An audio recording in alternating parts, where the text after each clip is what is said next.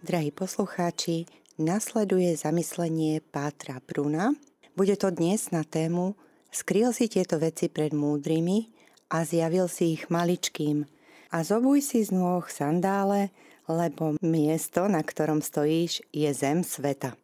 Drahí priatelia, v dnešnom prvom čítaní z knihy Exodus vidí Mojžiš krík, ktorý nezhára a prichádza sa pozrieť na tento zaujímavý jav – ako prichádza, Boh ho skra osloví po mene a vraví mu Mojžiš, nepribližuj sa sem, zobuj si z nôh sandále, lebo miesto, na ktorom stojíš, je zem sveta. Čo tento verš vraví mne? Čo je tou svetou zemou v mojom živote? Môže byť ňou každé miesto, kde sa stretám s Bohom. Sveté miesto je tam, kde sa modlím, sveté miesto je tam, kde slávim Eucharistiu, Sveté miesto je miestom stretnutia sa s Bohom, skrze Krista v duchu svetom. Mojžišovi Boh hovorí, aby si vyzul sandále, čiže miesto, na ktorom stojí, je zem svetá, alebo lepšie povedané, posvetená pánovou prítomnosťou. Čo si mám ja vyzuť, aby som sa mohol stretnúť s pánom? Nie je tými sandálmi všetko to, čo ma zvezuje, pripútáva – všetko, čo mi bráni prísť bližšie k Bohu a čo konkrétne mi bráni v stretnutí s ním. Nie je to niečo, čo dennodenne uprednostňujem pred Bohom. Možno je to mobil, ktorý ráno zapnem skôr, ako sa pomodlím. Možno je to práca, ktorou som zahltený celý deň a na Boha ako si neustáva čas. Môže to byť hocičo, no môže to byť aj hocikto. Čo mu dáva možno aj nevedome vyššie miesto pred Bohom vo svojom živote. No Boh mi dnes vraví, aby som si vyzul tieto sandále, aby som si ich rozviazal, sandále, ktoré ma zvezujú.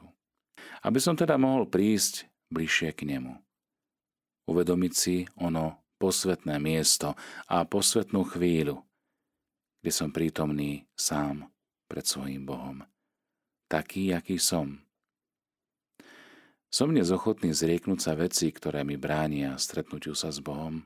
Možno aspoň tým, že ráno bude mobil ďaleko odo mňa, alebo tým, že odložím na chvíľku prácu kvôli stretnutiu sa s Kristom v modlitbe. No som aj ochotný hľadať onú svetú zem v mojom živote. Chcem naozaj hľadať čo najviac možností, ako stretnúť Krista. Boh dnes aj mňa volá po mene, podobne ako zavolal na Mojžiša.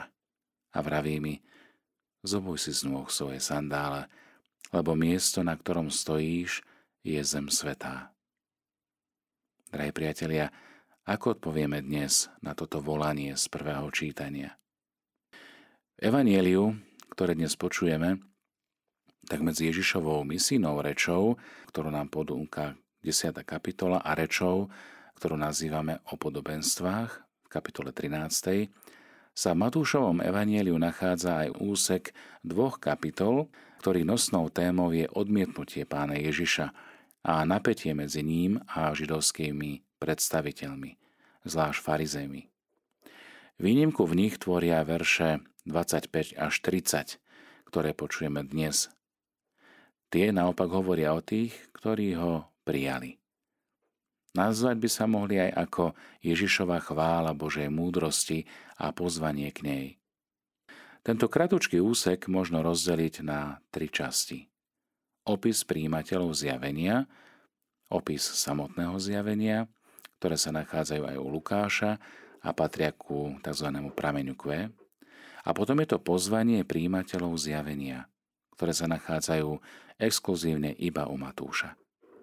Ježišové slova teda začínajú úvodom. V tom čase Ježiš povedal, čo má jednoznačne oddeliť tieto verše od predchádzajúceho textu. Prvá časť je na spôsob typickej židovskej modlitby. Modlitby chválu spevu. Ježiš v nej chváli svojho otca za to, že si k poznaniu nevybral múdrych a rozumných, ale že si vybral maličkých, tým definuje tých, ktorí v Evangeliu prijali alebo neprijali tieto veci, čiže nebeské zjavenie a múdrosť, ktorú syn zjavuje. Dôvod je vysvetlený v druhej časti. Tu sa priamo až jánovským jazykom v úvodzovkách opisuje, že pravú múdrosť, čiže poznanie Boha, možno nájsť jedine a cez Syna, čiže Ježiša Krista. Nik nepozná Syna, iba Otec.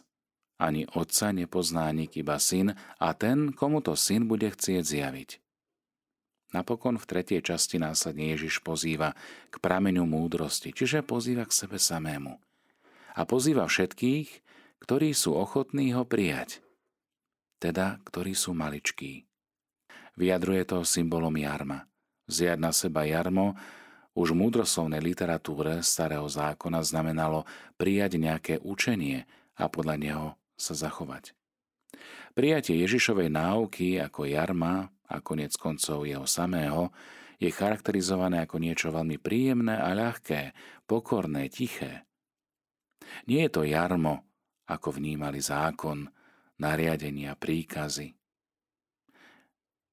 Toto jarmo, ktoré Ježiš ponúka, je v rozpore s jarmom múdrych a rozumných, ktoré nehľadí na podstatu a je často samoučelné.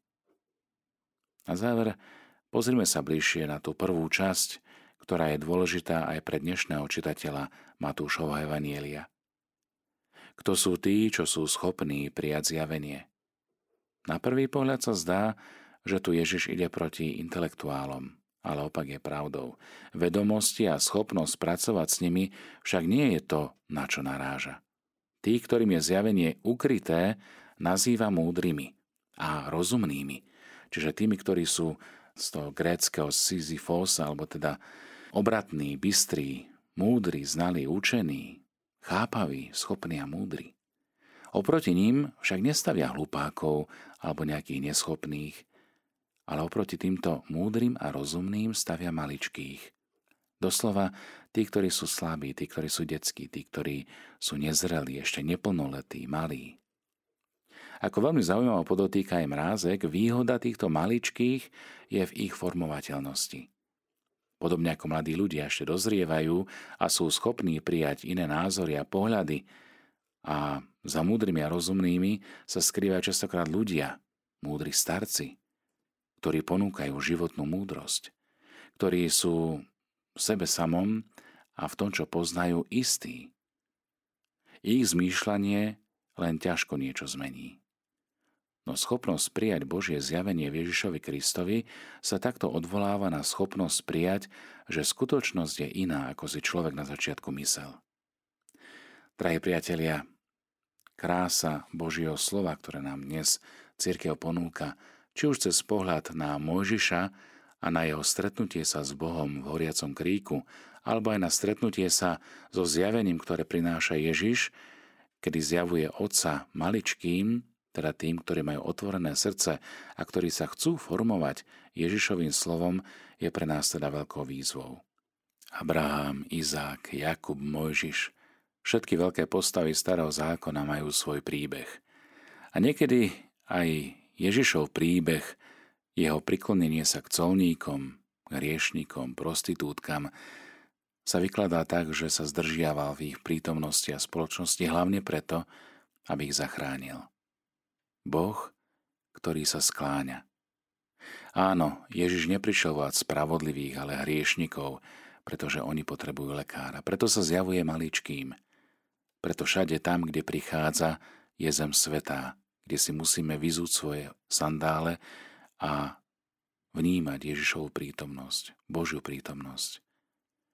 Mojžiš v dnešnom prvom čítaní, rovnako ako aj maličkí, ktorí boli oslovení Ježišovými slovami, vnímali túto výnimočnosť chvíle Božieho navštívenia.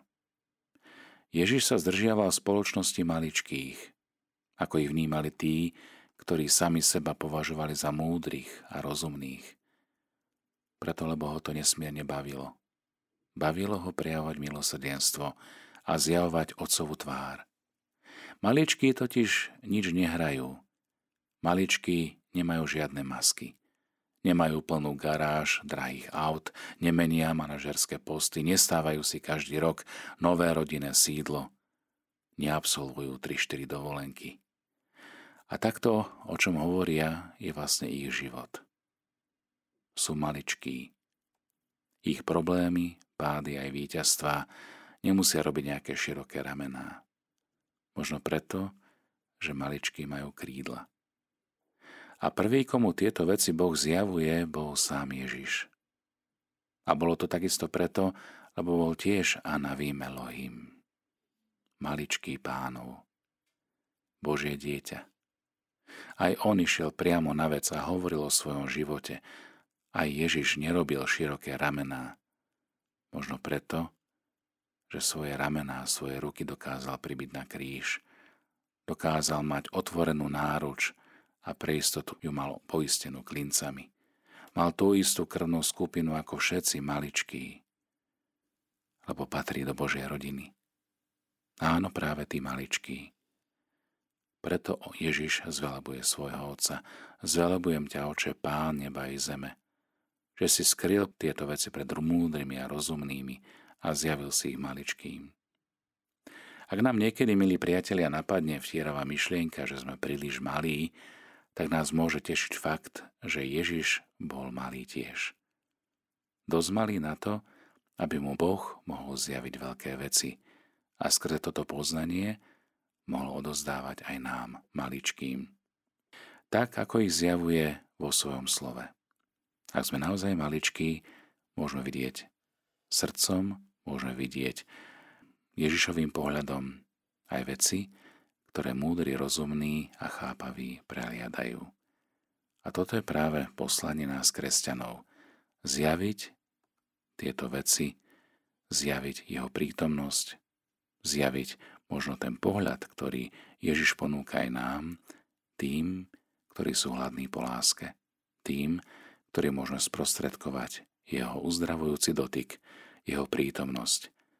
A tak tá zem, to miesto, kde sa tak začne diať, môžeme nazvať právom zem svetov. Preto, milí priatelia, nebojme sa zobúci sandále a vnímať ten nezhárajúci oheň Božej lásky, jeho prítomnosti, lásky, ktorá čistí, ktorá stravuje všetko to, čo je nedokonalé, ale zároveň svieti v temnote noci.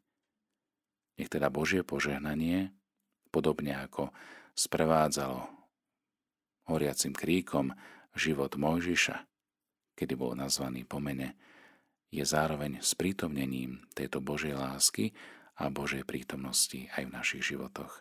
Zostávajte s Rádiom Mária, rádiom, ktoré formuje, ktoré sa modlí, ktoré prináša Boží pohľad a Božiu nežnosť aj do vašich domácností.